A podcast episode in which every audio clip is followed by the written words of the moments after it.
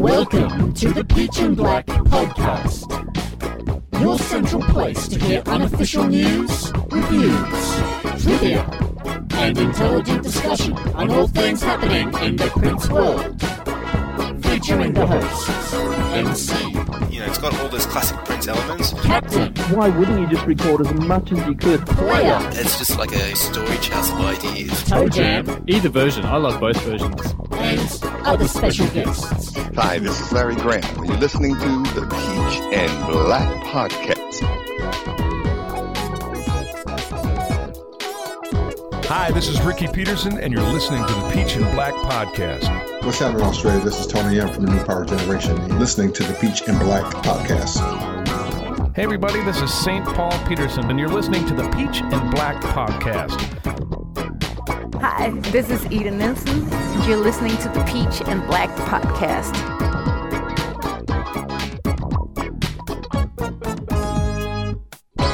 Hello, hello, hello, and welcome back to the infamous, world-famous Peach and Black Podcast, and joining me at the Peach and Black panel, Player. Me swinging from a brass pole.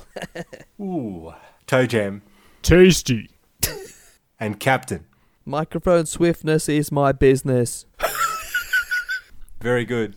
And I'm the egomaniac himself, Rob S. In the place to be tonight. And we're about to go deep into an album that I only heard for the first time yesterday. Unbelievable. Just for going deep into Carmen, are you? No comment. We're about to find out. We are gathered here today to review Carmen Electra, self-titled, the first and only album that Carmen Electra put out on Paisley Park Records. Actually, it was a combination of Paisley Park and Warner Brothers Records at the time. On the ninth of February nineteen ninety-three, almost forty-four minutes of music. Pure bliss.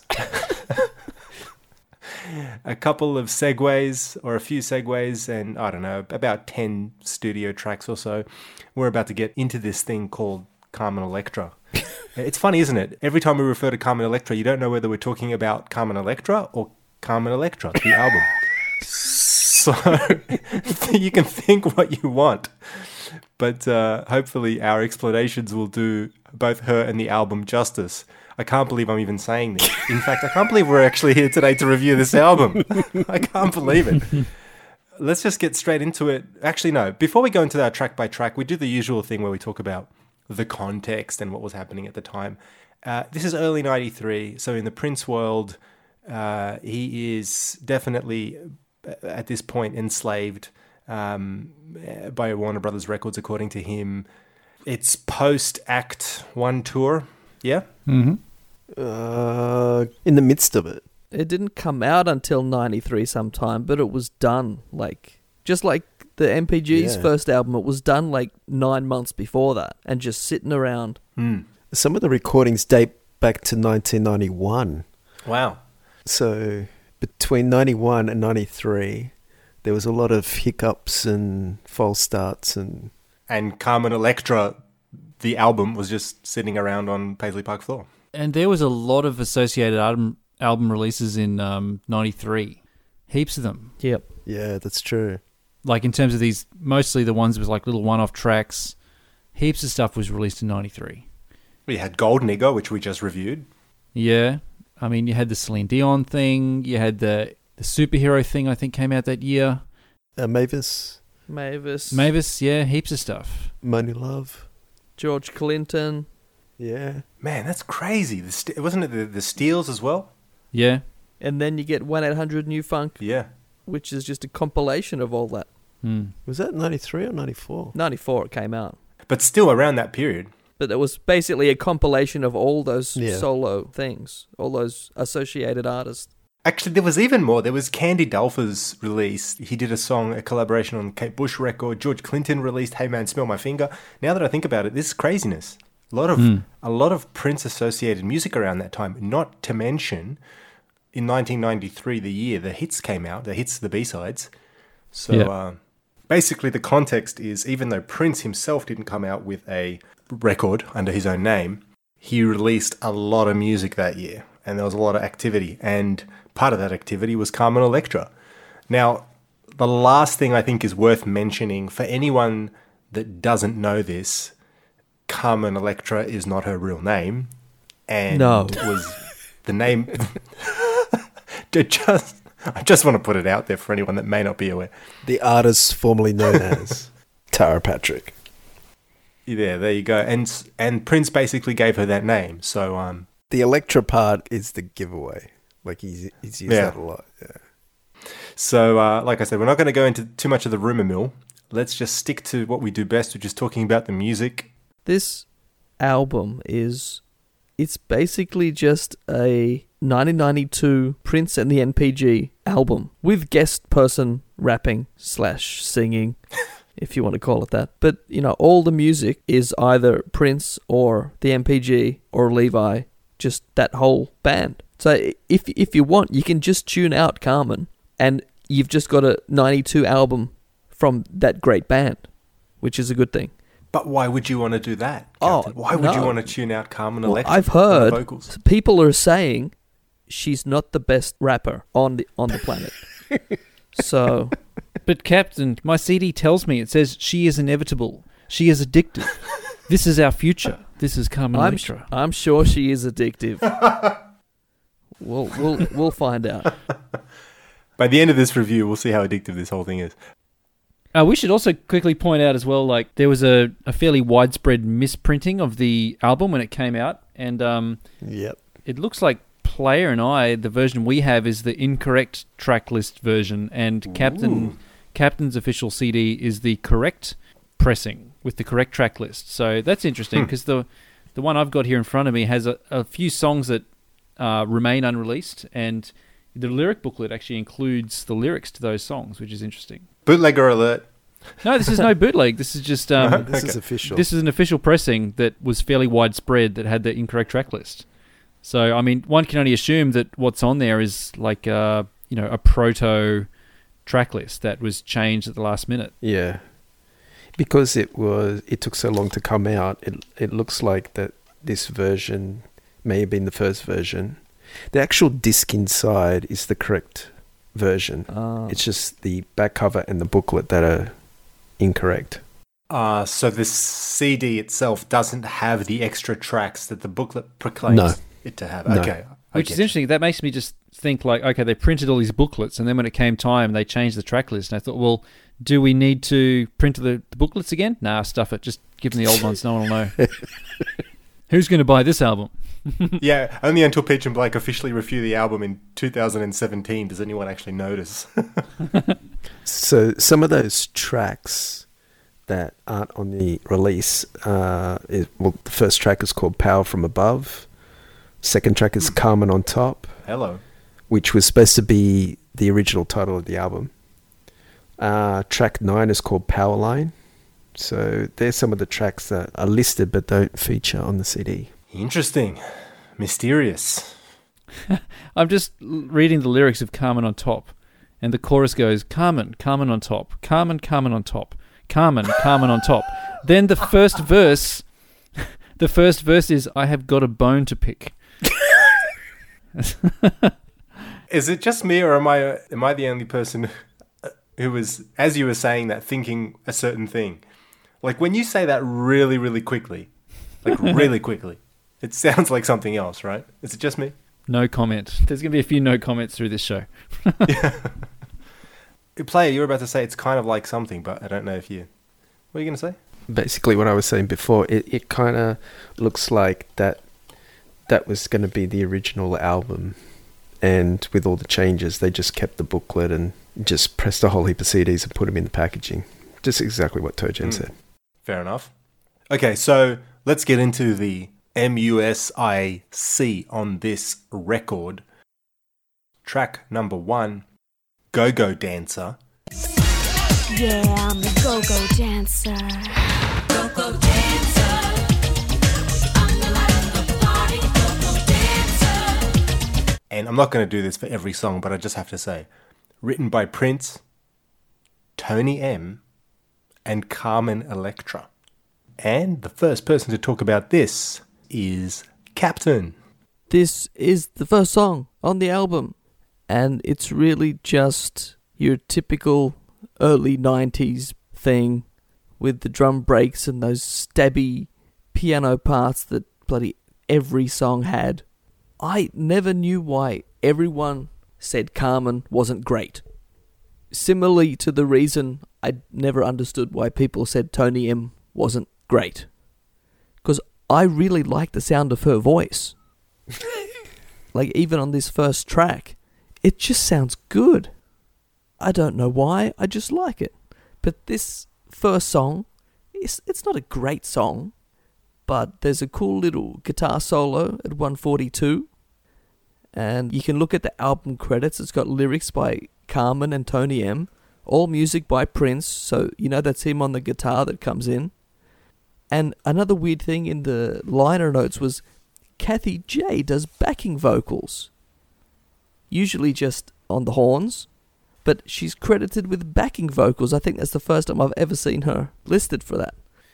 That's Kathleen Johnson, which is Kirky J's sister. It's not Kathy J. Doesn't it say Jensen or no, Johnson? Johnson. It's Johnson. It's Kirky J's sister. Oh, it's Johnson, not Jensen. Ah. There you go. I think maybe we should put this one to bed this week. Put Carmen Electra to bed? Yes, please. No, put Cap to the bed. Is is that all you had, Captain? This song, that's okay. It's it's a decent intro to the album. And just to blow um M C's head off from memory, remember what happened last time, look at the publishing again.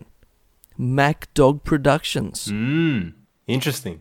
Carmenese music. Well, that's obviously Tony M's registration then. Yeah, probably. Trying to get some of that Carmen Electra money. Go-Go Dancer. Tone Jam, what are your thoughts on Go-Go Dancer, the opening track and the first single? The first thing I think of when that sound starts is it reminds me of when I had my entire Prince collection on my iPod, and that sound would come on, that ding, and I would immediately press skip. So I... Um, that's not a reflection of the song, that's just a reflection of the fact that I'm not generally in the mood to listen to it. So when that sound comes on, I automatically, it just reminds me straight away of reaching for the iPod and pressing skip. Hmm, that's a good memory. Yeah, nine out of ten times when it would come on, I'd just skip it straight away. You know that sound you're talking about is very similar to the sound of the cymbal. Yeah, there you go. It's his name. It is. It was, it was one of the names he was going by. Shung. And that's the only actual visual thing we've ever heard of it. There we go. Uh, anyway, so I've written it's it's basically a remake of Thunder, I, like musically. It's basically Thunder redone. It's got that melodic minor thing, lots of like orchestral stabs, that very thick beat with all the little go-go sounds and uh, the guitar solo with the string backing stuff. To me, I just think this is just a redo of Thunder, and with Carmen Electra doing rap over the top and, and a chorus that's obviously a bit different. Uh, you got the Game Boys doing some chants in the background. You've got, I mean, the guitar's probably the best thing in it, just listening to the guitar solo and Prince's little interesting composition things that he does on the guitar. But that's pretty much it. I mean, it's it's probably one of the stronger tracks on the album, I guess. But like I said, it's fairly skippable also. This was one of the big singles, which didn't do much at all. I think I've got one of the singles of this. I think Go-Go Dance is the single I've got, and it's got like six or seven yeah. versions, a twelve-inch mix and everything.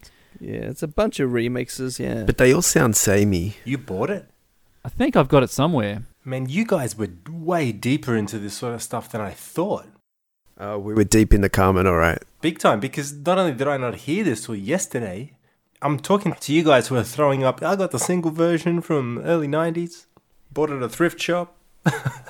Yeah, I think I found it on an L P or something, like like two dollars in a store. And I was like, oh, that's got a Paisley Park logo on it. I might as well pick that up. So, two dollars. Paisley Park record for two bucks. Deal of the century. Uh, player, what are your thoughts on Go-Go Dancer? Yeah, it's... um. like this was, I think, originally recorded in November nineteen ninety-one. So, uh, and then it got released as a single like mid ninety-two, and then the album came out in ninety-three. So, you know, this is kind of like really stretched out. Yeah, and it's just really, it's just like a, a standard dance track. You know, very reminiscent of early nineties dance at the time, sort of fitted in with that. Apparently there's a sample in it of Sister Sledge's Lost in Music. I can't hear it in it, even though it's not credited. um, I think Moni Love is doing the background vocals, but like some of the way that Carmen raps on this song, it sounds like Moni Love's flow. So I don't know if she was like a ghostwriter on this. I know she appears in the video. She's at the start of it where Carmen's doing the gymnastics and she's sitting on the benches at the side. Well, she wrote a bunch of raps on this album. Yeah, but it's it's just a standard standard track. In the original pressing that Toe Jam and I have, it's the closing track. So it went from being the last track to the opening track, which is interesting. But yeah, for me, it's it's it's an okay song, but it's nothing like crash hot about it. Not not a mind-blowing album opener by any means. Uh, blows something. But. I uh, I couldn't believe what I was listening to at first. Again, and this is the last time I'll say it, but I only heard this a day ago. You got to give it more spins. That's what it is. My jaw fell to the floor. I couldn't take it seriously. I mean, this is really bad early nineties dance music, and some would argue that early nineties dance music was bad in and of itself, but there's a deep breath before I go into the rest of this. It, the lyrics are terrible. The song goes nowhere. It go, go, goes nowhere. You would h- think and hope that the first single off the album would be the best piece of music on this record, and this isn't. So there's really nothing for me that's redeeming about it. I don't want to be overly critical, so I will say one thing that I, I don't know if this will blow anyone's mind, but I actually truly think this. Carmen's rapping is not that bad. Like, it's way better than I thought it would be. Keeping in mind, I had no idea she could even do this sort of thing. Like, the lyrics are terrible, but her flow is okay. Like, half the time, I'm, I think I'm listening to Salt and Pepper on the verses. So, it can't be that bad if she's pulling that off. That's why I think Moni Love had something to do with it, because it sounds very similar to her style. Like, it sounds like Moni Love spit it out and she's just copying the way that she did it. That's what I get from it. Well, even if what you're saying is right, I think the, the flow's not bad. So um, props to Carmen for, you know, she may not have uh, Carmen up with the rhymes. Oh, I know, that's terrible. But she did well with them. You spent more time writing these puns than you did listening to the album, didn't you? Possibly. And bad puns they are too. What's worse, the puns or the or the music on this song? So Prince's guitar is cool on this. I have to say, it's very Diamonds and Pearls sounding. Uh, his the, the filters that he's using are, are really cool. That's that's a nice, I guess, a redeeming feature. And his guitar, I have to say this, it, in parts of the song, his guitar sounds like it's ejaculating to me. And I, I don't blame him, but I, I'm just saying, like, it's very reminiscent of, like, a guitar player who's, like, I don't even know how to explain this. Like, yeah, he's just not leave really it there. Even, yeah. Okay, next song.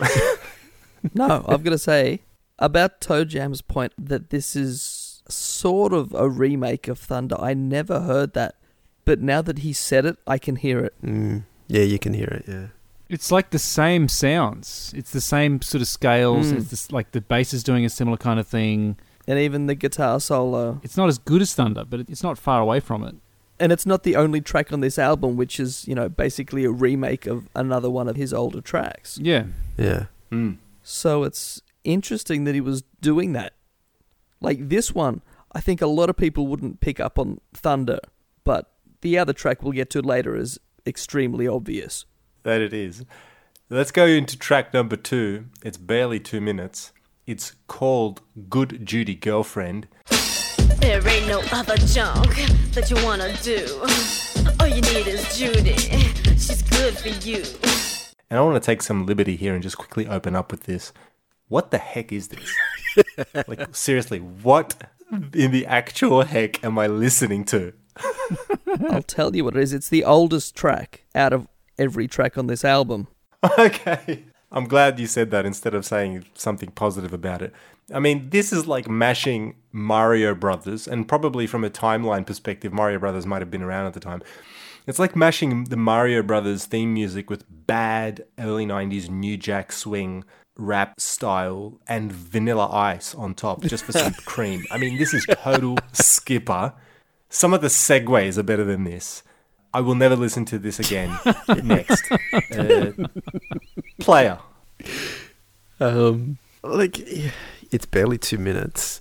Apparently, it was intended for the eighty-nine version of Raven to the Joy Fantastic. How that fits into that kind of love, sexy rave sound, uh, uh, you know, it's beyond me. It had to have been fairly different. Yeah, have to be very different.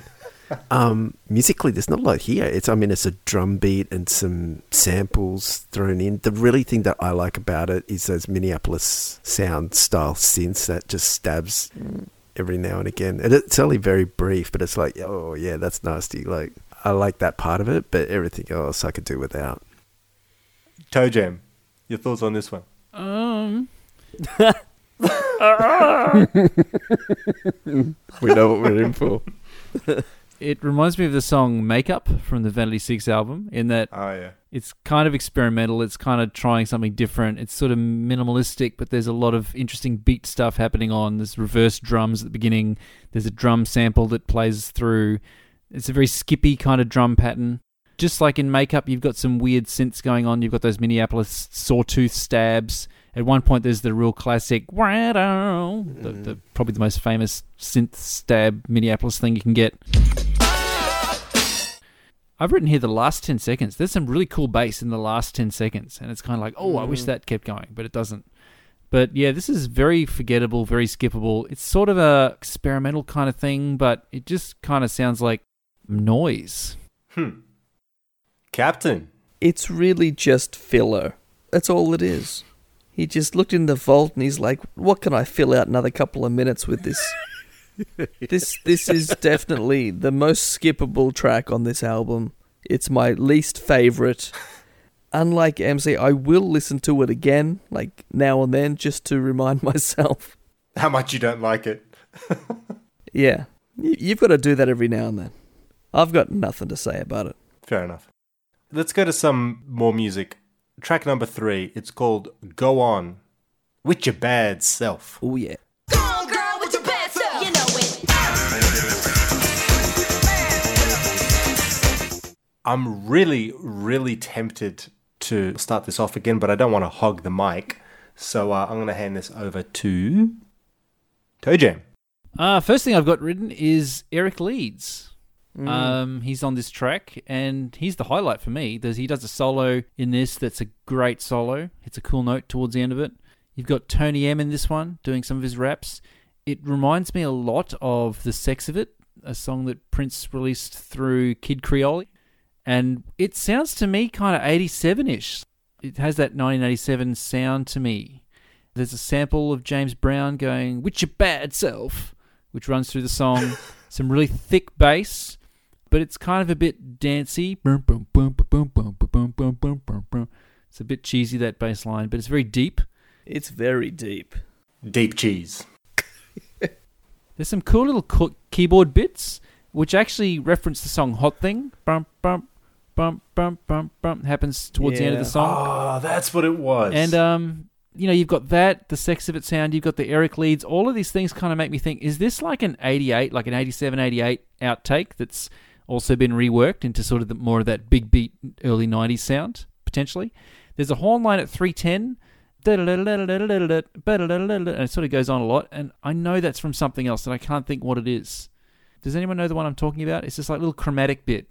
I know the bit, but I couldn't think what it was from. Hmm. But I mean, overall, this one's not too bad. This one's kind of, I, I find this one a bit more listenable. Uh, it's fun. It's playing around. It's it's a nice major key sort of thing. It's bluesy. It's not too bad, this one. I can listen to this one, and that's my review. Okay. Captain, what do you think about this? What a review. I can listen to this one. That's my review. Yeah, I don't automatically reach for the skip like I do for some of them. Hmm. Okay, this is a good song. You know, it's not a complicated Prince track that we're used to, but for this album, it's just a good party song. Uh, it starts off with that funky bass, which I'm guessing Sunny T, because this is all N P G, and the horns, and you got the James Brown sample, and you hear Tony M right at the start, so you know it's going to be good, right? He's right there. I like the synth bit as well, Toe Jam already said, and I like the synth bit that replaces the bass at one oh nine and two oh one, just for a little bit, and then the bass comes back in, but there's a cool little synth bit there. I really like the raps in the verses. Toe Jam said Eric Leeds on sax comes in two sixteen. Good solo he does. I think M C might want to check out the lyric book because... Who? Who? I'll, I'll just talk to anybody. I'm going to stop doing that. Sorry. I'm because sorry. This blew your head off last time. We saw this. There's a few tracks on this album publishing by Mac Dog Productions. Oh, not again. Slash and some Michael Anthony music. And my theory... Are you ready? My theory is Michael Anthony music. Michael Anthony Mosley. I say that's Tony M. That's my theory. Prove me wrong. We'll have to ask him. Okay. When we get on the show next time, we'll ask him. Simple. Done. Deal. Solved. Okay. There's still more. Additional production by one of my great guys, Keith Cohen, K C, who did work on one of the greatest Prince tracks ever, Do Your Dance, K C's remix. And this sound, this track just sounds better because he's there. I don't know what he did, but it sounds better. I just know it. Uh, typical little um, Levi funky guitar licks at three oh eight. I like that. This is definitely one of the better tracks on the album. Oh, man. Especially coming after Good Judy Girlfriend. It's a big step up. That's a good point, actually. Like, coming out of Good Judy, it actually makes it sound better than it might actually be. Oh, no, it's good. It is good. Okay. That's it. I don't want to spoil the party, but Carmen after Good Judy Girlfriend, another terrible early nineties song based around a great James Brown sample. This is a terrible song. Really, what what is this? Again, what am I listening to? Why am I listening to this? I'm only listening to it because we're reviewing the album. I, I have no inclination to ever listen to this again. The only worthwhile part of this song is the funky horns, but that's because it's the Hornheads. Every single note the Hornheads have ever played on any it's magic. Piece of music that they ever recorded is freaking amazing anyway. So that doesn't count. You can't just have a shit song, put the N P G Hornheads on there, and just automatically save the day. Now, sometimes that happens, but not this time. They make it a bit funky, but too bad that the rest is filler. Another terrible track. Player, go on with your bad review, hopefully. Well, yeah, I kind of agree with you. Like, it's okay, but it doesn't excite me as some of the other songs on this album. Like, there's nothing bad about it, but it just seems, musically, it just seems a bit of a mess. Probably the horns are the highlight, but it just sounds like a jam that Levi and Tony M have come up with, and Tony M guests on it, and there's a bit of Carmen, and, you know, you got your James Brown samples and stuff. But apart from that, there's nothing, like, that kind of takes me, like, some of the other songs do, but yeah. But yeah, K C's on it. This is my third favourite track on this album. Cool. Shake's head. Shake head emoji. After all these years, even though I know exactly what's coming, I still somehow can't believe it. Like, I have to pinch myself when you say things like that. I just like, what? How is this possible? Uh, I live in hope.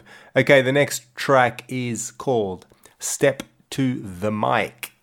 Step to the mic, step to the mic, step. Step to the mic, step to the mic, step. Step to the mic, step to the mic, step. Step to the mic, step to the mic, step. And if you didn't know anything about this album, the artist, or anything that we're talking about, and you just read that song title, you know it's early nineties. Yep. You know.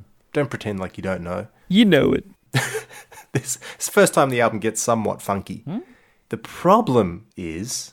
it sounds like a half-asleep version of the N P G jamming in the studio when they were bored out of their frickin' minds and had nothing better to do. This is another skipper. Next. Wow. Captain, what do you think? You need to listen to this album about fifty more times, and then we'll review it again. I will never listen to this album again. This song you know, funky little guitar intro that just goes through the whole track. And that's probably just sampled as well. It probably wasn't even played. It was just like, played it twice, there you go. Loop it, go. Apart from the rap, there's not much to this one. All music, N P G and the Hornheads, so that's its only saving grace. Even though this was written by Moni Love, Tony M and the N P G performed this at a rare Diamonds and Pearls after show, which I thought was interesting. The end. Okay. Player, what are your thoughts on Step Into the Mic? Yeah, I kind of agree. It's got that funky guitar. It's very sort of jazzy sound and sounds like the N P G debut album. So it's in that vein, but yeah, it's it's kind of repetitive. That groove goes all the way through it. Mm. It's written by Prince, Levi, and Moni. So what is interesting is in the Diamonds and Pearls nineteen ninety-two tour, they were playing like ads for Carmen Electra's album on the screens. Mm. And just looking at the C D that Toe Jam and I have, it's not this song's not listed on it at all.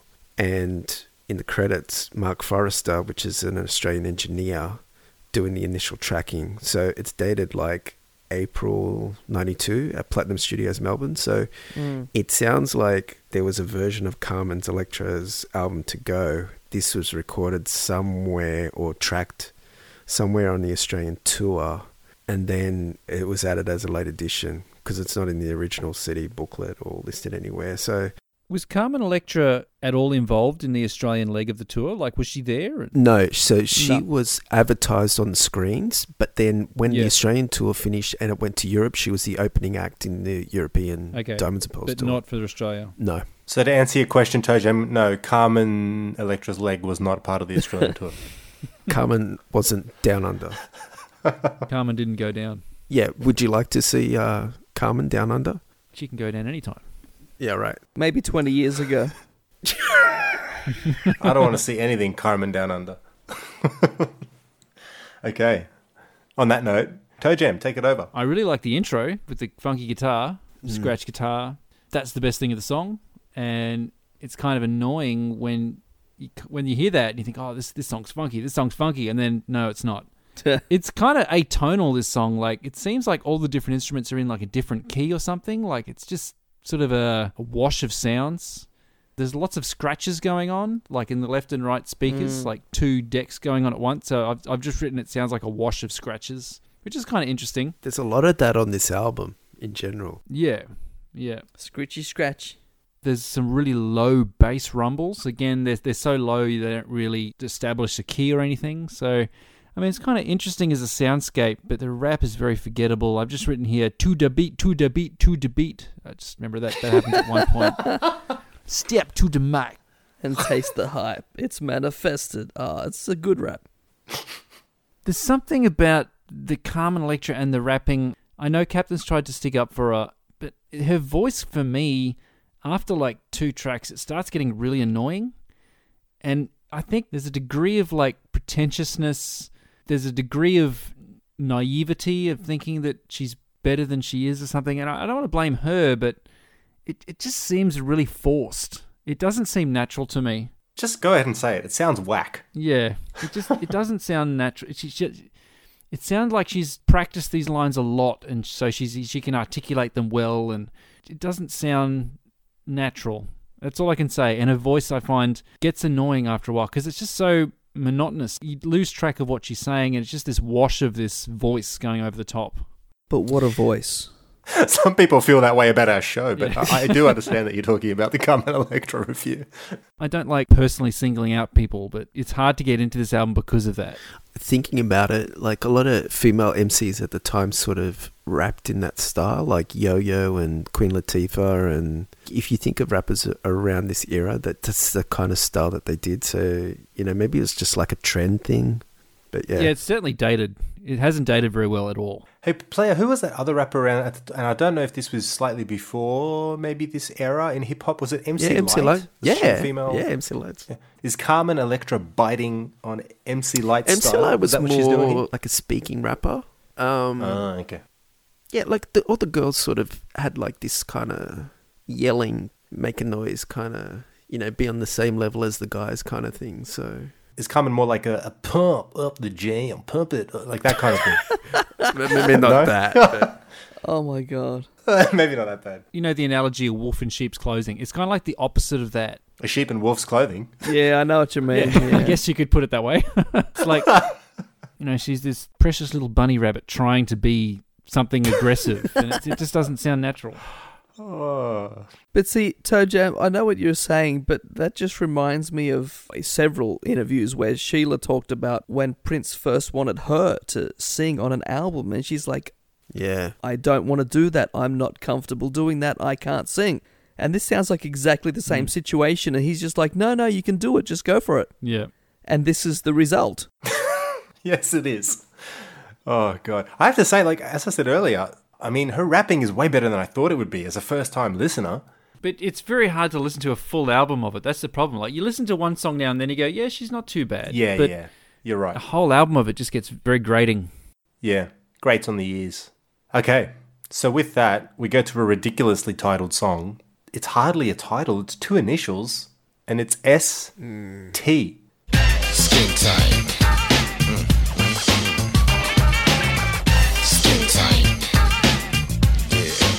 My name. Skin Tight. This is mine, baby. Tony M raps on this while Carmen does her best to sound sexy. And you know what? I'm kind of turned on. I have oh, to God. admit, this song, Carmen comes back. Uh, she comes back into this record and really does something. Like, the vocal is sassy. The bass line throughout the whole song is basically a rip derivative of Skin Tight, the song Skin Tight by Ohio Players, and clearly the S T stands for Skin Tight. But that's about it. Carmen sounding sexy, and I am listening closely. Captain. Intro by Damon D. Damon Dixon. You rarely hear his voice, so I thought that was interesting just to hear him there. Uh, written by Carmen and Tony M. Again, there's not much to this track except for the raps. Hornheads are, I think, credited on this track, but you barely even hear them. I don't even re- recall what they did on this track. They're playing the Skin Tight horn line as well. So they're basically just covering Skin Tight with some raps over the top. But wasn't that just the sample, or did they actually play it? I don't know. I didn't really notice. Mm, I'll have to have another listen. They're probably just doubling it. Yeah, the horns that I heard sounded like samples, so that's why I thought the Hornheads weren't actually there, but maybe they were just playing the exact same thing. I think Prince really liked the original version of this song. Yeah, he played it a lot. Because over many, many years, just like every now and then, he'd just pull it out like at an after show or something. The song. Yeah, I just, I, I knew it. I just knew you couldn't resist that one. I'm sorry. Okay. Oh. A few other songs, like I Got My Mind Made Up, just songs that he like didn't play that often, but they would have been the songs that he was playing in like Champaign and Grand Central. Yeah. Because they're the songs that were around. He knew those songs inside out. And just every now and then, they'd turn up at an after show and you'd be like, oh, wow, interesting. But this song, it's not one of the best on the album. I'll just say one more thing. There are so many samples on this album. Yeah. Mm. Like, pretty much every track has some sample of something, whether it's James Brown or Eddie Murphy later on, or even Prince tracks directly. There's just so many things, like, lifted from other places.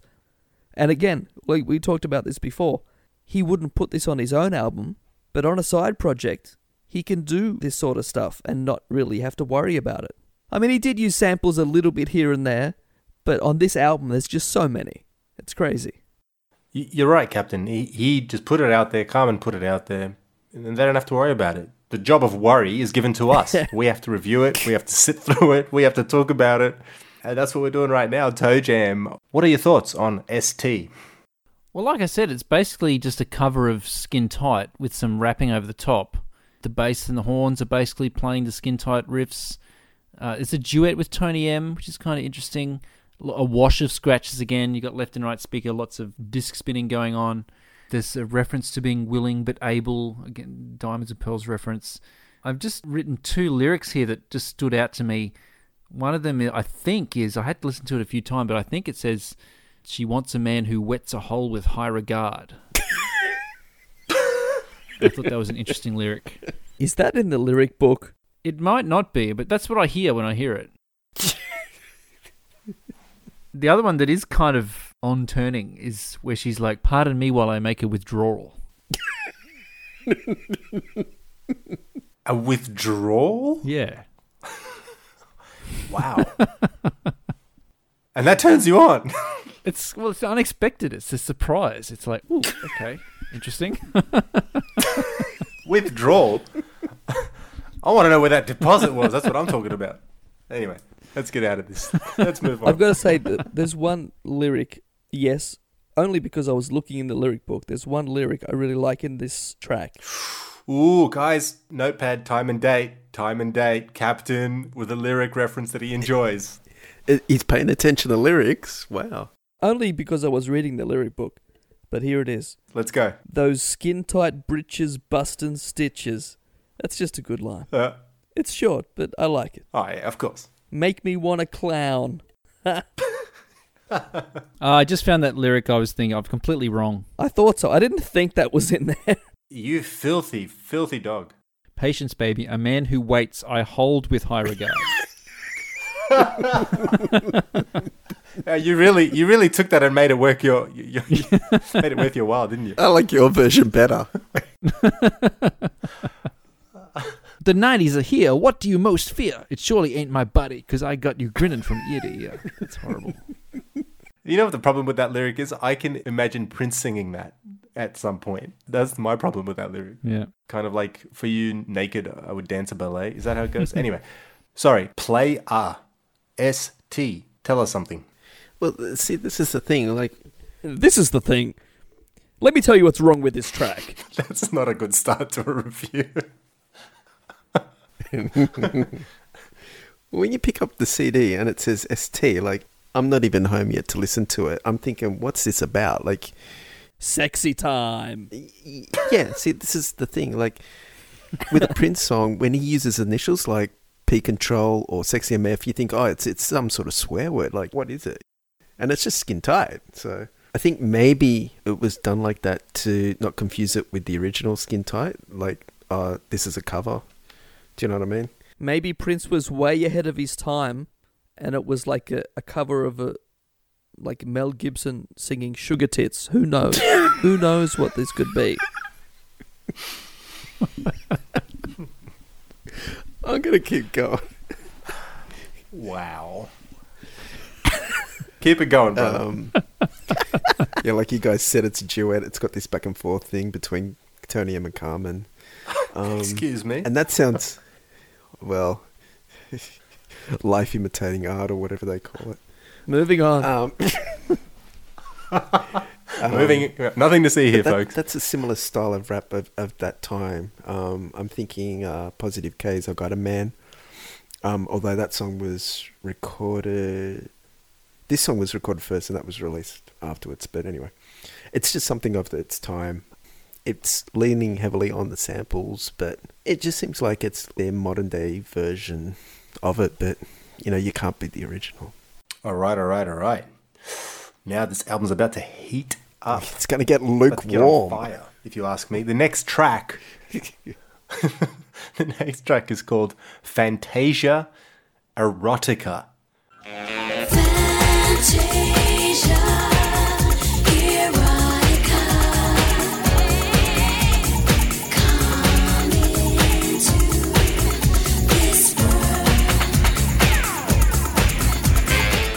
What a subtle title, eh? It sounds like a porno. A what player? Like a, I don't know, blow-up doll box or something. Jeez. Wow. Okay, let's get into it. Don't hold back, guys. I mean, you've been pretty tame thus far. Let's just get straight into this. Fantasia Erotica, Toe Jam. Oh, I think this has probably been my favourite song on the album. What? Oh, my God. Just because it's, it's a bit different, I think. It's, it's dancey. Doesn't have that sort of try-hard, yo, I'm a rapper kind of thing. It's it's more of a floaty kind of song.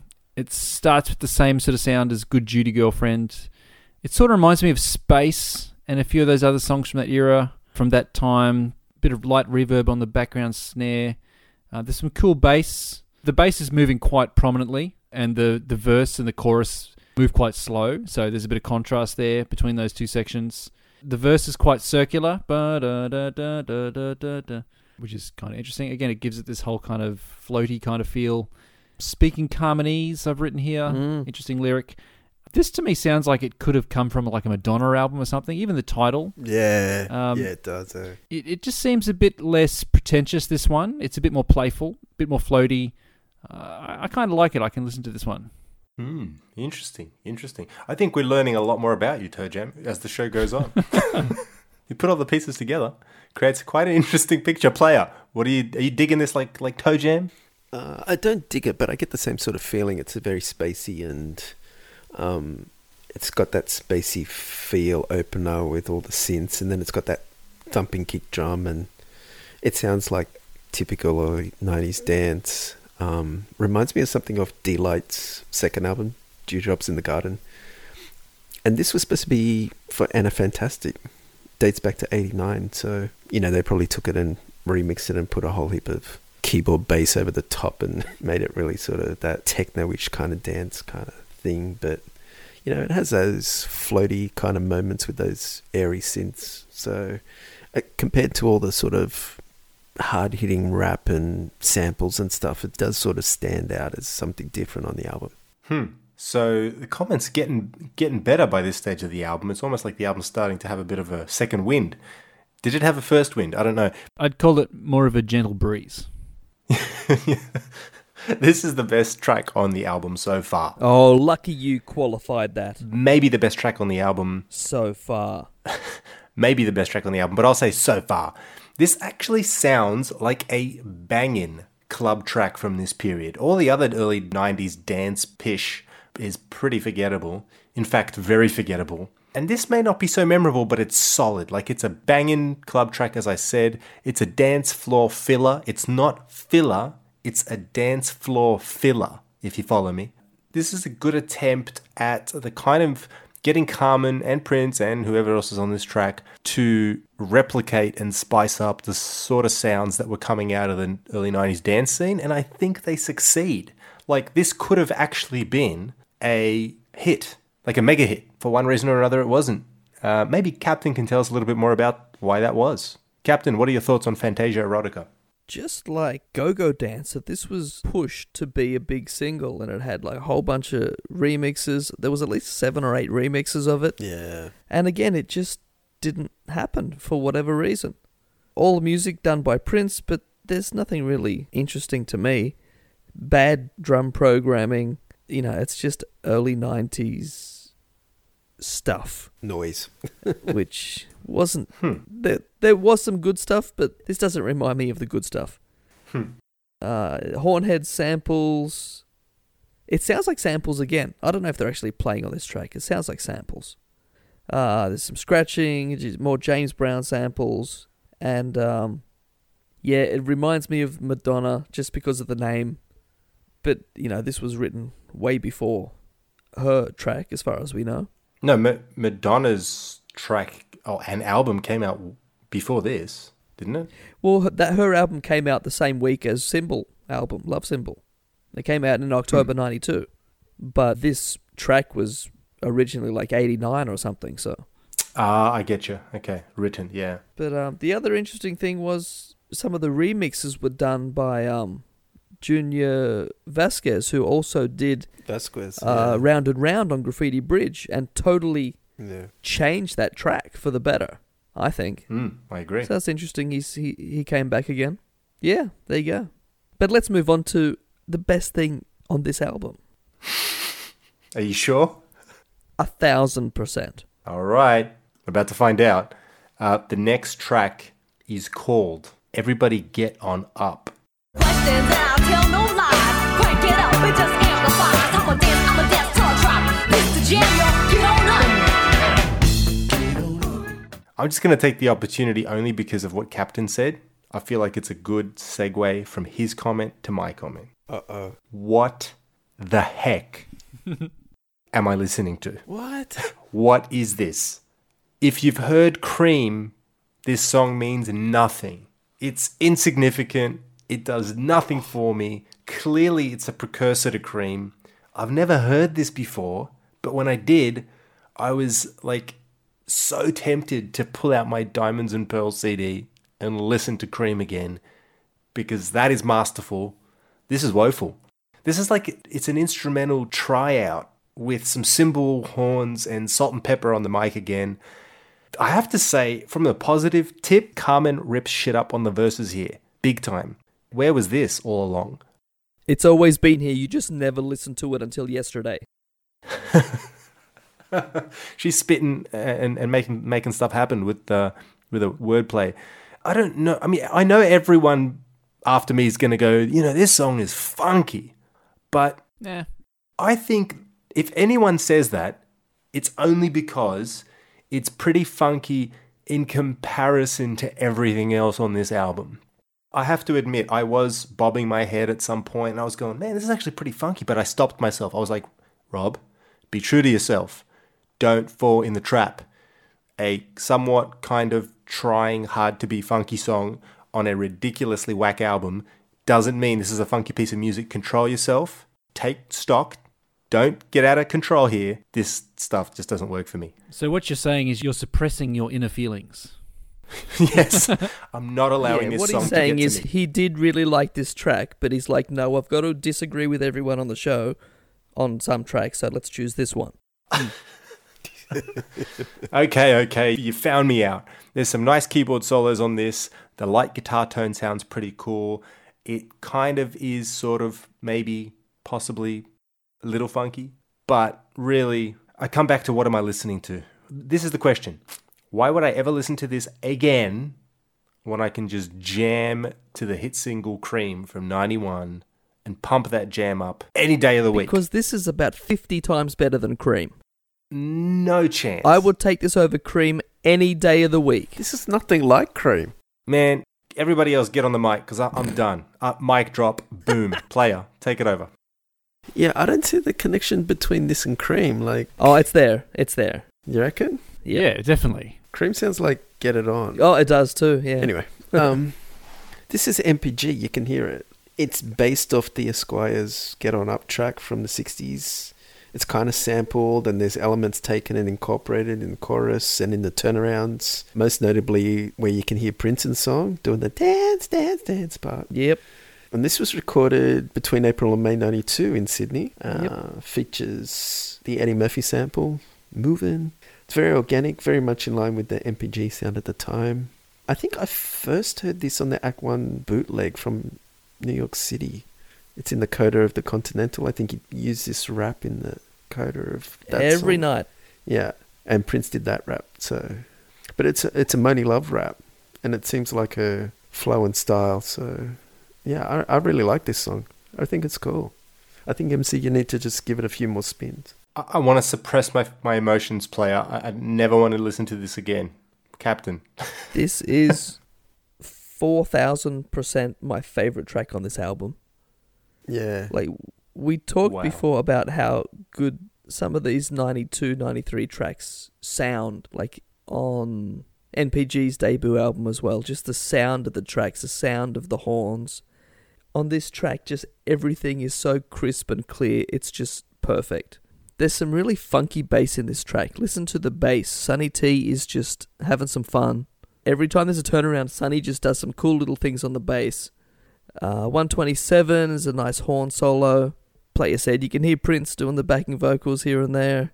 I like when everything like kicks back in. At, it's right on two minutes. And oh, again, the sound of the keyboards. You got Rosie and Tommy Barbarella on keyboards. That's a cool solo too. It's a great solo. But even better than that is the guitar solo. Kicks off three oh four. Uh, it's just, how could M C not even mention the guitar solo by Prince on this track? Well, I did. I said that there's some cool keyboard solos and there's a, a light, airy, breezy kind of guitar tone. Oh, my. I, I give you that. It's not. It's it's that's pretty cool. But keep going. This song, it sounds so good. I have listened to that track hundreds of times, and I'll I'll listen to it hundreds of more times. Um, this song, along with tracks like "Standing at the Altar" and "Peach" and "Cream" and a few others. They're all recorded around this time, And I just love the sound of these recordings, and this track is very, very great. The end. You're kind of making me reconsider the comment I made about never listening to it again, but man, I don't know what people are smoking. Oh, for God's sake. It's the nineteen ninety-two N P G. How can you not listen to it? It's some good stuff, but I don't know what you guys are smoking. Toe Jam. Um, yeah. uh, the first thing I've written is Cream. It's definitely just a remake of Cream musically. Like, it's got that jung, jung, jung, jung, jung, that chugging kind of thing. You got the oh kind of sample going through it. Ooh, that's that sounds like Peach. Oh, it is Peach, isn't it? Yeah. Ah. Peaches and Cream. It's Peaches and yeah, Cream. It's Peach and Cream. It's it's all together. Um, you've got that big turnaround of four, three, two. That's the dance, dance, dance part. Which that kind of turnaround's been done a lot, even in Purple Rain. You know, dun dun dun dun dun dun dun. Uh, there's a Barry solo in there. Does anyone know who does the Barry solo? I don't. I don't think it's Eric Leeds. I think it's Kathy J. Yeah. Yeah, okay. Kathy J. Um, I agree with Captain. There's some cool bass fills. two ten I've written. There's a really funky bass fill going on there. There's this kind of chugging thing. Mm. Bum, bum, bum, bum, bum, bum, bum, bum, bum, bum, bum, which kind of reminds me of House of the Rising Sun. two forty you've got Tommy Barbarello solo, which may be the longest extended solo he's got on record uh, as part of the N P G. Like, you know, most of the time on the Prince ones, there's short solos. This one's mm. a bit more extended, gets yeah. more time on these associated artist things. You got a Prince guitar solo, which is pretty cool. I mean, I'm pretty much saying the same thing everyone else is. It's just not very... I don't know. It doesn't grab me as being anything special. I'll just say that. But it's not terrible. It's N P G, live in the studio. Yeah, but not on their most inspired day. Better inspired than any other day on this album. Yep. Give you that. I'll give you that. I have to say, like, to say that this is a thousand times better than Cream strikes me as a audacious comment.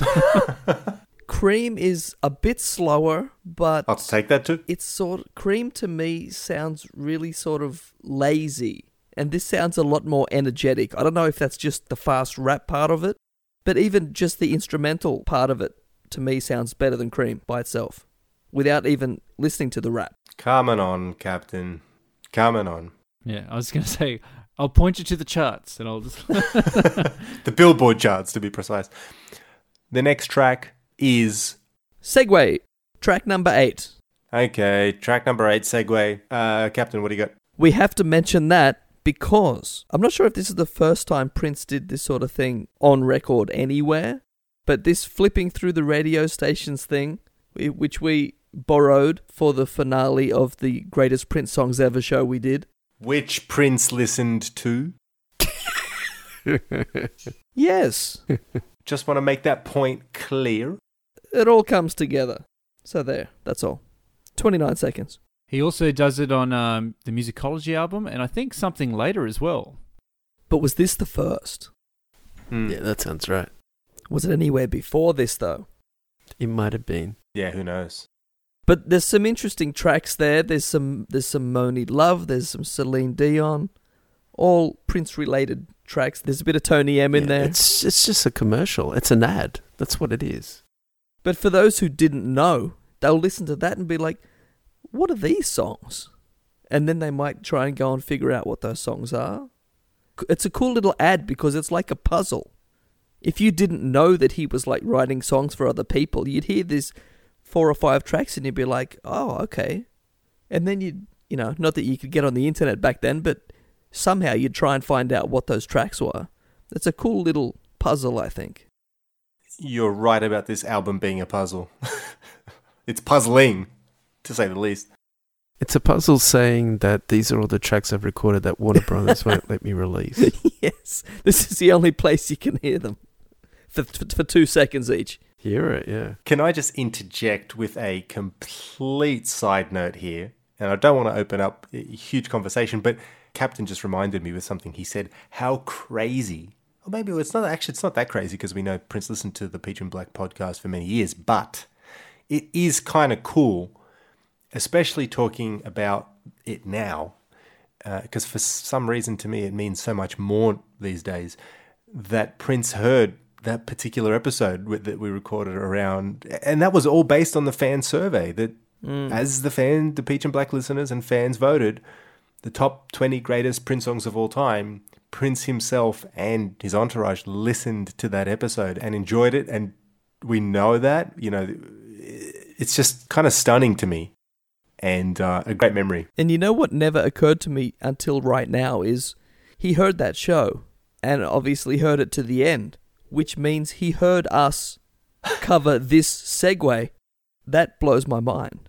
I wonder if he listened to that and he heard, like, you know, Wedding Feast and Graffiti Bridge and whatever else was in there. And he's like, hang on, what the hell is this? I can just imagine his face when he got to that part. I've never even thought about that yeah. until right now. That's bizarre. To be a fly on the wall when Prince listened to that episode. To be a fly on the wall when Prince listened to any of the Peach and Black podcast shows. That would have been kind of cool. We can only imagine what his reactions were. Mm-hmm. Uh, but clearly he recognizes the voices, and clearly he was a listener. Was he a regular listener, Captain? I don't know. I wonder when he got to this, to the end of that show, and we covered this, basically, with his songs. I wonder if he thought, they're doing that from, like, Carmen's album? Like, what the hell? It's just weird to even wow, think about it. Wow, these guys are deep. Man, they know all the stuff. All right. They know where to find Kama Sutra in, uh, in New York City. In Harlem. Okay, let's move on with this review. The next track is Fun. No, no, no. Uh, what I mean by that is the next song is called Fun. That's the title. You know, this is the best life, baby, that you're ever gonna get. Fun. Don't you wanna have fun? Let's do all we can do now. Fun. It's not necessarily fun. But uh, we'll be the judge of that. Toe Jam, what do you think? Uh, I've just written filler. This is a filler song. Ooh, okay. Probably my least favourite. Oh, wow. Sesame Street kind of boring vibe. I mean, Eric Leeds is on there. That's kind of nice. Chorus has Carmen singing doo-doo, which reminds me of the song Free from the G C S two thousand album. Ah, uh, yeah. It sounds like an attempt at a Coke commercial. That's what it sounds like to me. The guitar solo has a sort of Love Sexy era sound. So again, that one plus the Eric Leeds thing and just the song in general, I wonder if this is like an eighty-eight outtake. A lot of these tracks sound like they could be from like eighty-seven, eighty-eight, eighty-nine, but then they've just been revamped to sort of fit this early nineties big beat rap kind of thing. The last five seconds are cool and then it's over and the filler is on to the next track. Are you reading my notes again? Maybe. I'm pretty sure I could tell you your notes for every track on this album.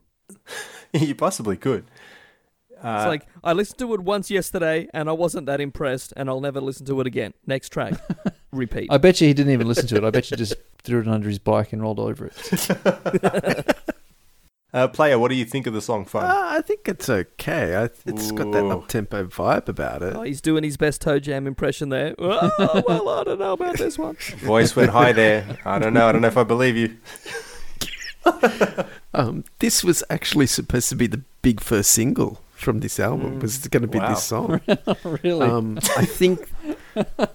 Remarkable. I think they actually did release it as a single. It might have been like the third or fourth single. And I think there was a video made that never materialized. I think it leaked on the internet a couple of years ago, but it kind of reminds me of a, like a throwback style song like Shake on Graffiti Bridge. I don't know. It's cute. It's it's fun, it's fun. Probably for little kids and stuff. Yeah. For little kids. I mean, it doesn't... Toe Jam said it was a Sesame Street song. Yeah, well, it's... There you go. You know, I'd rather take this over some of those kind of, even some of these hard-hitting rap things that don't really go anywhere. I'd take this song over those. Okay. This kind of sounds like We March off The Gold Experience. I don't know if anyone else hears that, but... I never did, but yeah, a bit. Mm. Mm. The thing is, by this stage, and there's a lot of heavy breathing in the background, and it, yes, that is me... Toe Jam was over the rapping earlier. I kind of stuck with it. I did my best, but I am truly over the rapping by this stage. I don't know how much more I can handle. I don't know how much more I can take. I wonder how much more, Carmen, you can take. Not a whole lot, to be completely blunt. And um, I wish I had a blunt while I was listening to this album, actually, because it really needs it. There's a There's a part where this song sounds... There's a reference, I think. Now, I don't know whether it was conscious or unconscious, but it sounds a little bit like it's referencing David Bowie's song Fame, when those singers in the background repeat the word fun, fun, fun, fun, it sounds like fame, fame, fame, fame. If, for anyone who knows what I'm talking about, it's actually got a bit of a groove to it. But before you get the wrong impression that I'm about to say something positive, it's no, never kind of going nowhere. It's a it's a groove that goes nowhere. So is a groove that goes nowhere still groovy? That's it a question is. for another show. Uh, I don't know what's going on again. By this stage, I'm over this album. I don't even want to continue listening to it. And the only reason I did was because we were going to talk about it. So uh, with that, Captain, the floor is yours. There's not much to this track, I can admit. You've got the Steels on backing vocals, but they're not really utilized very well. They don't do a lot, but they're there. Uh, you got Eric Leeds on saxophone, but again, he doesn't do a lot. Uh, more production by my guy, Keith Cohen. So you can't fault the production on this track, no matter the quality of the, the song itself. That man can do no wrong in your eyes, can't he? He cannot. No matter what the song, the production's great. We have to get K C on the show. That That's not even an option anymore. He's coming on the show. K C, where you at? There's a guitar solo. It's really like sloppy guitar playing, which makes me think it's either not Prince or it is Prince and he's trying to make us think that it's not. Because it's just every other guitar solo he's put on an album, on a, on record, on vinyl, it's precise, it's perfect. And this is like really sloppy. So I don't know. I don't know if it was him. It might have been Levi or somebody else. There's some good Hornhead stuff in here, but again, it also sounds like samples. I don't know if they were actually on the track or if there's just tapes and tapes of the Hornheads in the vault and he just pulls out a few random little bits and throws them on a track. I don't know. But that's all. Thank goodness. Next song. It's called Just a Little Lovin'. Just a little lovin', early in the morning. Your room, let's fill the room. And the smell of sugar in it.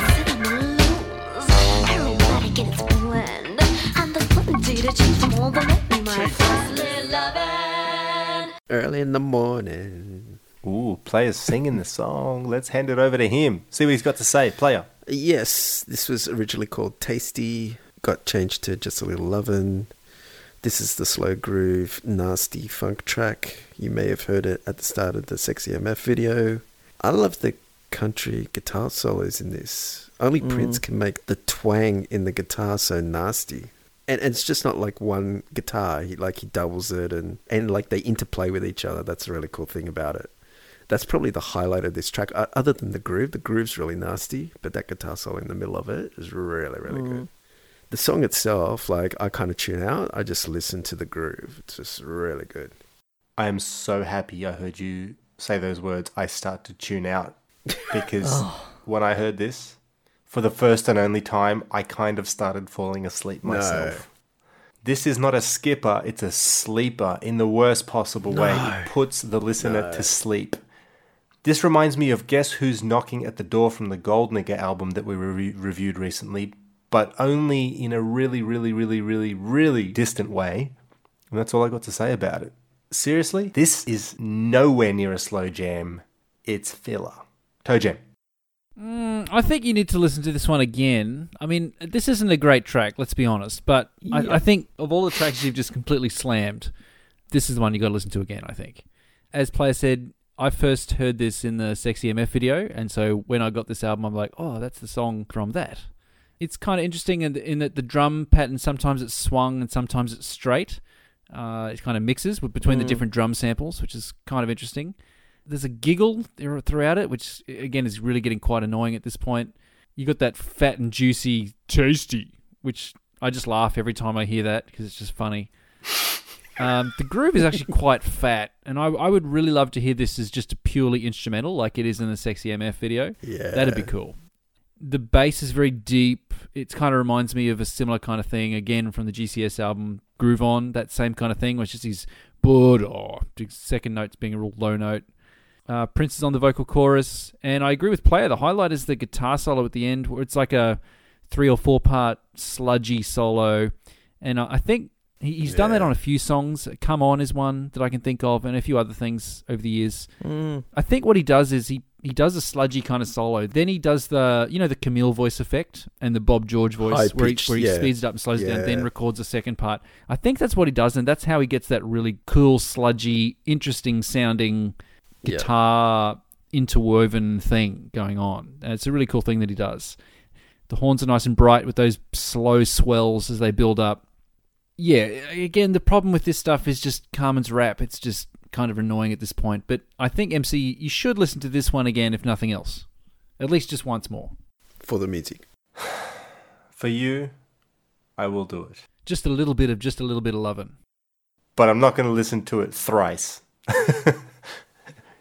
Captain, I'm going to you again to finish off this review because I just have a feeling that you're going to have a lot to say about it. Am I right? You really need to listen to this track again. Okay. Because it's the second best track on this album. I might agree with that. Ooh, wow.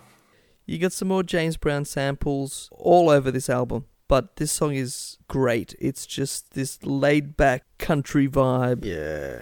Hornheads all over it, sounding perfect as usual. And I've always been torn whether I can hear Prince on the chorus or not. Like, sometimes I hear it and I'm like, yes, it's him. But then other times I'm like, I think it's Tony. No, there's one part that's definitely him. Yeah, I think it might be one does one and then one does another one, because at different times I can hear them both. There could be both of them. Who knows? You're confused by whether you can or you can't hear him. How many times have you listened to this album? So many. Okay. So many. But yeah, like Toe Jam says, there is one where you're sure it's Prince. It's just got that nasally, you can just tell it's him. But then other ones, I'm not so sure. But there's Tony's on there as well, so.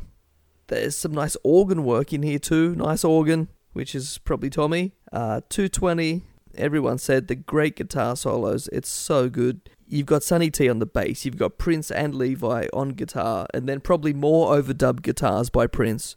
The sound of those guitars is just unbelievable. And M C just mentioned the N P G album before. This song is pretty similar to Johnny, just the music. Hmm. Yeah, I can kind of hear that. The tempo of it, you know, it's the laid-back gangster groove. Yeah. That's what it is. And yeah, since this was in the Sexy M F video, it's all related to that time. But this is, yeah, second best song on this album. It's a good one. This episode has been good for my... um. slightly congested lungs at the moment. A lot of deep breathing, a lot of deep breaths. Oh, it's quite you just good. Need a little loving early in the morning, M C. That's all you need.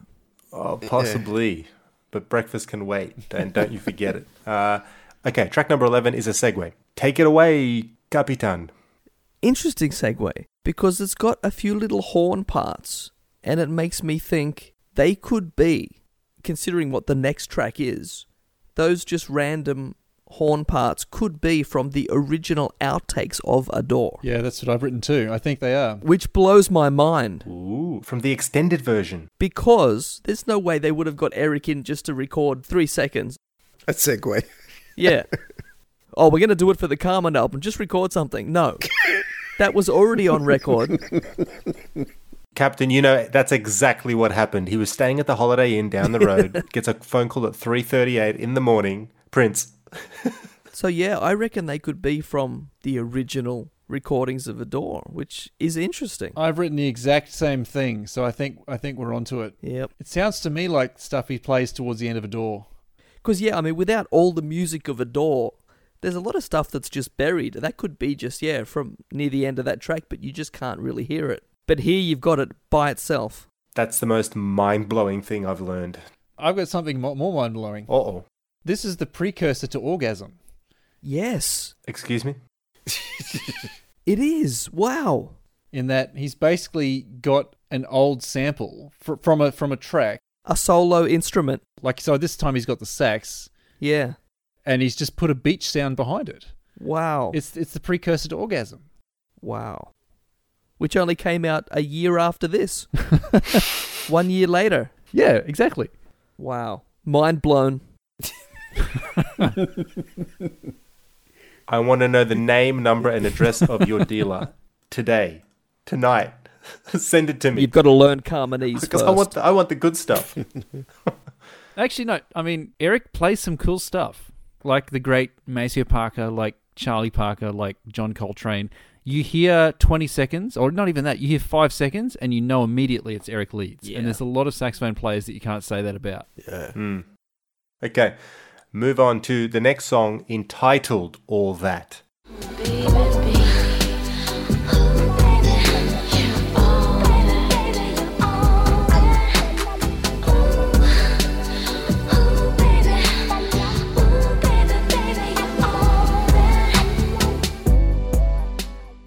Captain. This is the nineties remake of Adore, basically. Yep. But the strange thing, in the liner notes, it makes no reference directly to the original track, but the musicians and engineers sort of give it away. Yeah. I don't mind this track at all.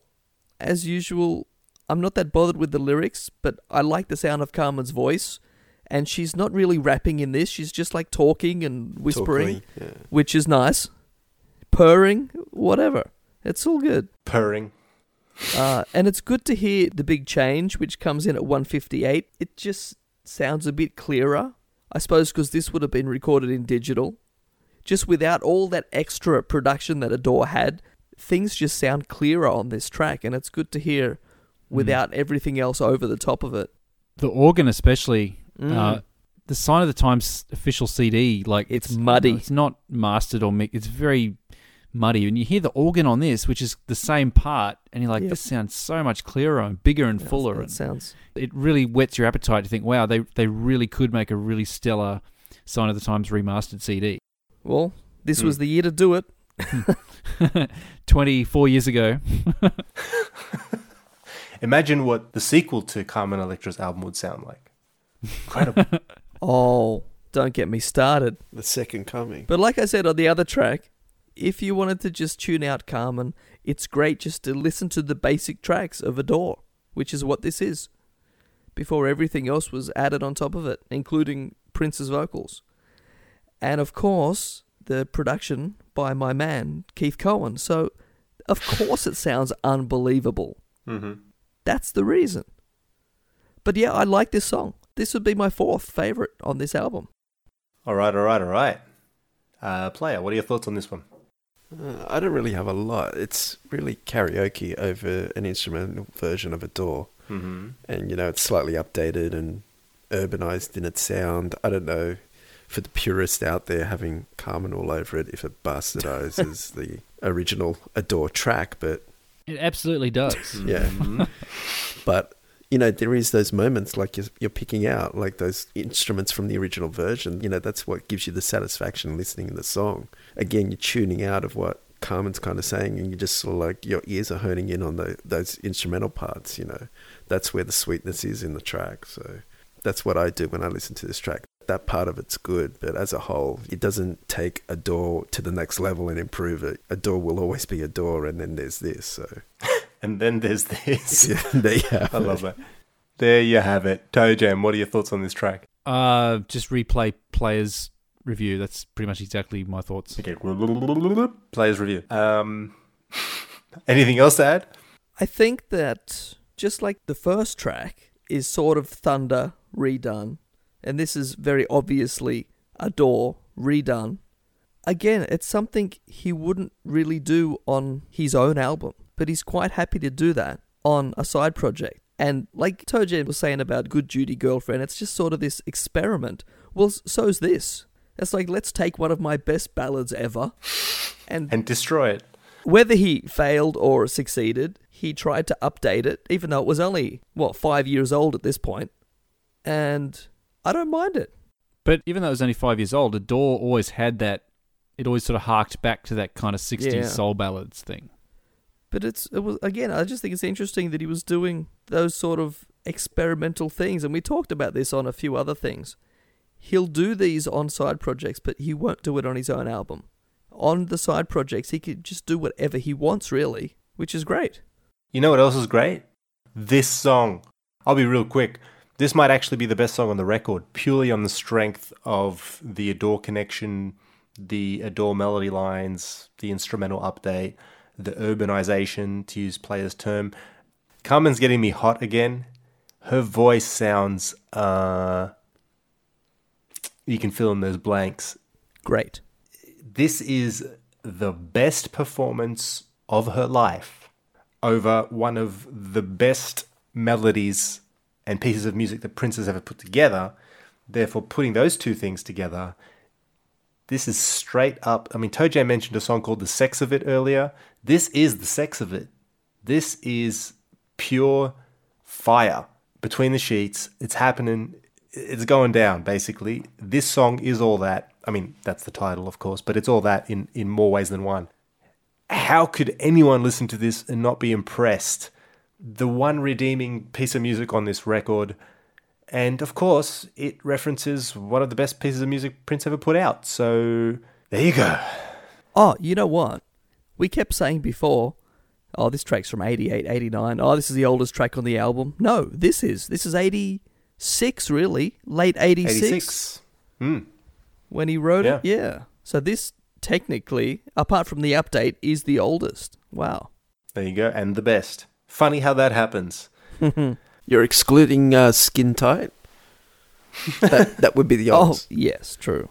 nineteen seventy-four, maybe, yes. All right, Captain. All right, all right. Okay, track thirteen. Go ahead. Give it your all. It's a segue. It, this is only eleven seconds. Mm-hmm. But look at this album. Look at N P G's first album and their second album. Look at the Love Symbol album. He was so into trying to make like a concept album with a storyline and a plot with didn't always work, but he was trying.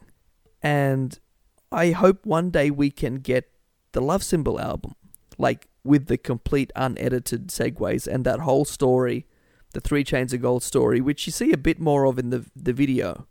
But I want that. But this talks about the this talks about the Valdez oil spill. And yes. I think that, among other things, you know, early nineties, that had a big effect on him. Because he talks about that also in a few other things around this time. There's a line in Money Don't Matter Tonight.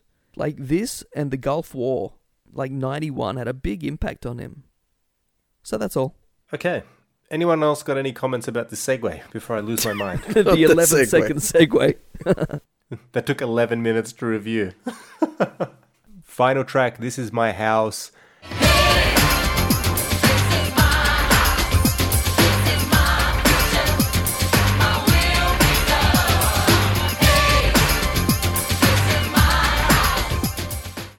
K C, Mister Keith Cohen, has some instrumental duties on this song. Oh, yeah. So Captain's going to love it. Of course. Uh, I really wonder what Player and Toe Jam think about it. Is anyone just dying to talk about this? I'm dying to get my review over with. Yeah, I was about to say the same.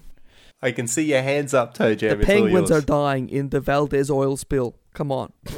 I'm not going to diss the sentiment, but this is a horrible song. Fellow Earthlings, I mean, that beginning is... Please tell me this. Yeah. And I often find this with some of Prince's political songs. He, he sets up this us and them, like, you know, you're the ones doing this, but, you know, this is our house kind of thing. It's like, well, yeah, I don't know. I don't want to get into it. The song, musically, it's just boring and generic, and that's my review. Okay. Player, I think you were next. Yeah, Toe Jam touched on it. It's the environmental, political message song of this album, which is kind of weird because every other track is just like jive talk and garbage, and then all of a sudden they've got like some sort of political message at the end of it. It just, it's the oddity yeah. of the album. It's like, hang on, you you want to actually say yeah. something now. It's the end of the album. No one's paying attention, and you want to send them your message. I'm surprised M C even got this far. Who? Apparently, this was intended for Maite's solo album, but it somehow wow. ended up here. And I'm with Toe Jam. Like, by the time this track starts, I'm done. It's kind of a disappointing way to close out this album. Yeah, I think this would have finished a lot better on all that. That would have been a good end to it, yeah. Player just took the words right out of my mouth. It's a disappointing end. Carmen sounds unconvincing, singing about all these social issues. Ironically, I think this song sounds like the most princely song on here, in the sense that the way it's arranged, the groove, and just the way the sounds are put together sound the most like a solo Prince track. But it's not. Yeah, I know. I'm just saying that's what they sound like. And Prince's most audible vocal appearance on this album is pretty much on this song. Uh, yeah, I'm not going to repeat what Player and Toe Jam said. I agree with your comments.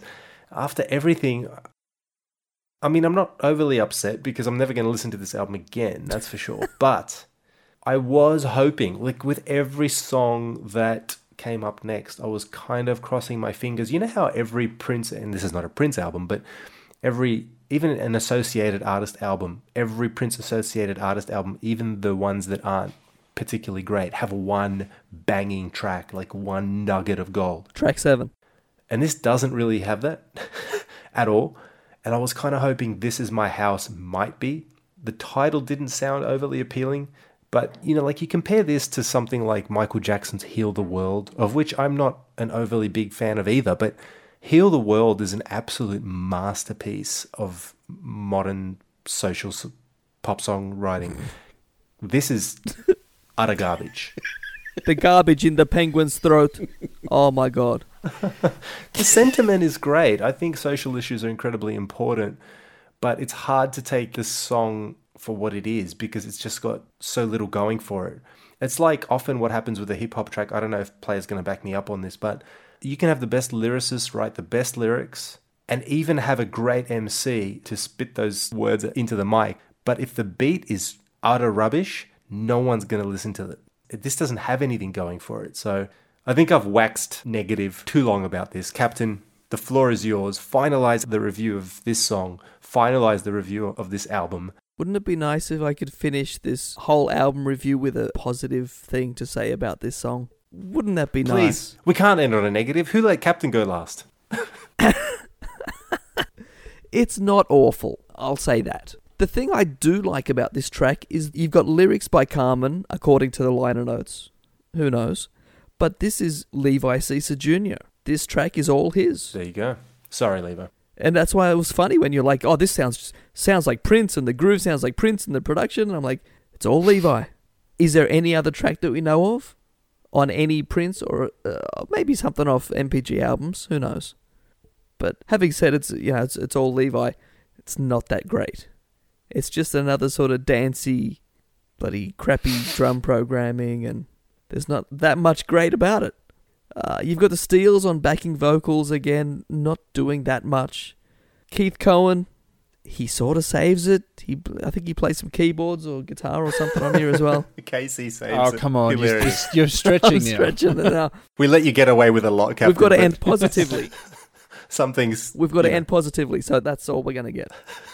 Keith Cohen saved this track. The end. All credibility has been lost. Oh, oh, one more thing. One more thing. One more thing. Mm-hmm. Money Don't Matter Tonight has vague lyrics about oil and stuff like that. But again, on a side project, he's just like straight out, this is a track about environment. Save the environment.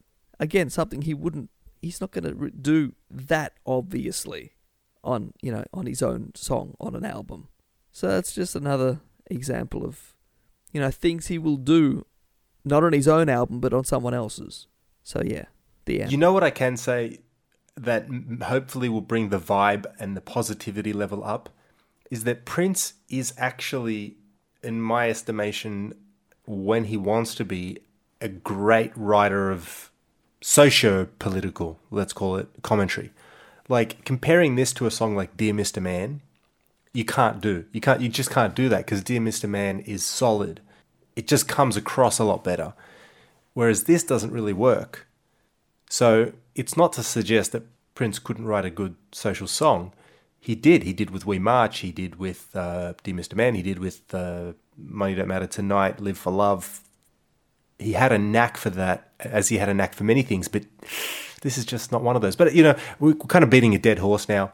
But, you know, the difference between those songs that you just mentioned and this is this is just so... in your face. Overt. This is yeah. what I'm telling you. And all the others are like, well, you know, we should do this. We could do this. But this is just like, what the hell are you doing? The kids are, you know, the penguins are going to die.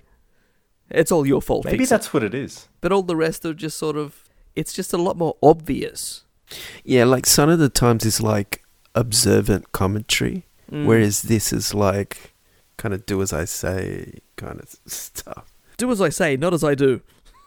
Yeah, it, it is kind of delivered differently. Yeah, the the fellow Earthlings line, it sounds like they're making a joke of it. Yeah, something's mm. off, isn't it? Wow, we really slammed this. You did.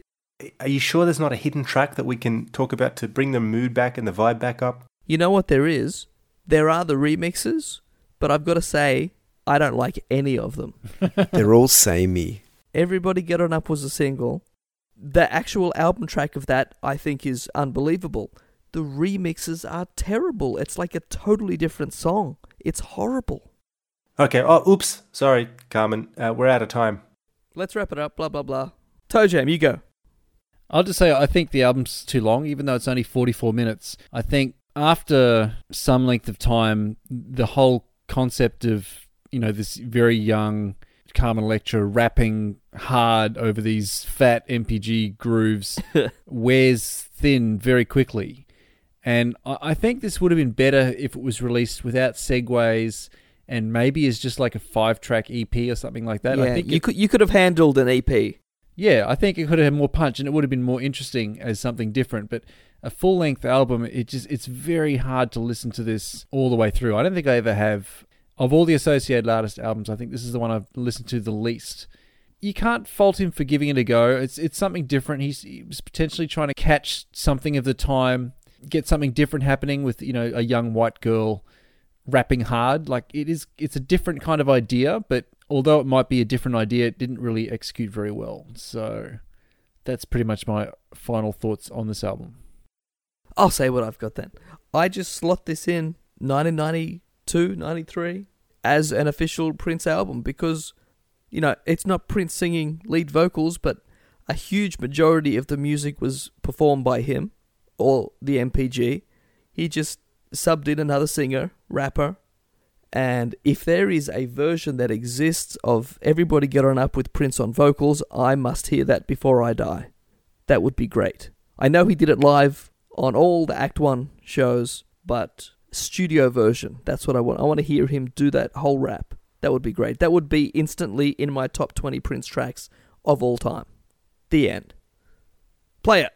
I got to say that Prince around this era was trying to get this female M C thing going. He kind of started it with Robin Power, never really took off. Mm. This kind of took off, and then he after this he signed up Poet ninety-nine to his label. Nothing came of that. Mm. Even Robin Power, when you think of it, it's kind of like this yelling rap style. It just never really worked. I think this album doesn't work for a number of reasons, but one of them is just the way it was dragged out for nearly like two years. Mm. And it was in the middle of the Warner Brothers feud.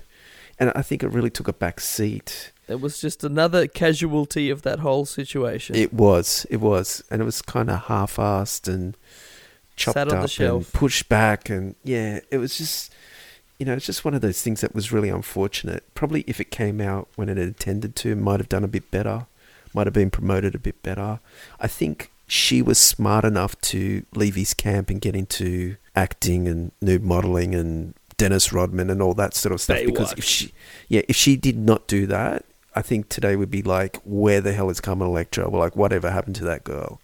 But I think she was she was smart enough to know that this wasn't really going anywhere, and she transitioned into something else, and she's still around, and people know who she is. You know, she's probably even more successful now. If you say to people, Carmen... Most people don't even know she had an album. That's exactly right. They go, what? She had a C D? Like, they have no idea about this C D. So I think she was smart enough to realise this wasn't really going anywhere and, and transitioned into other things. I like it for the sound of the M P G, like the sound of the music. Um, nothing against Carmen. I think it's just bad timing. Again, it was just a casualty of... You know, when yeah. this was recorded, if this was out, you know, in a month, and if that got out straight away, something might have happened. Yeah, it lost the momentum. And that was just another thing in the list of the things that Prince was just getting pissed off with Warner Brothers is they just put an album on the shelf for nine months. And then by the time it comes out, it's just old news. But even for Prince, he loses interest very quickly. Mm. So, you know, for, even for him, he probably was done with it even more so than Warner Brothers. The day he finished recording it. Yeah, exactly. The day he handed it into Warner Brothers is the day he forgot about it. Anyway, wake up, M C. Thank you for listening to the Peach and Black podcast. We appreciate your support, hitting us up on Facebook and Twitter and all that good stuff on social media. YouTube. YouTube, as Player said. If you haven't subscribed to the show, which I seriously doubt, then please do so via iTunes. You can also check us out on all the great podcasting platforms, Podbean, Stitcher. Don't we have like an email mailing list thing? We do. How do people get that? If they email us at peach and black podcast official at gmail dot com, we'll add you to the list. Because sometimes we might send out a secret thing by email. Only by email. So look out. I think we're done. Just wait for the next episode. It's pretty exciting.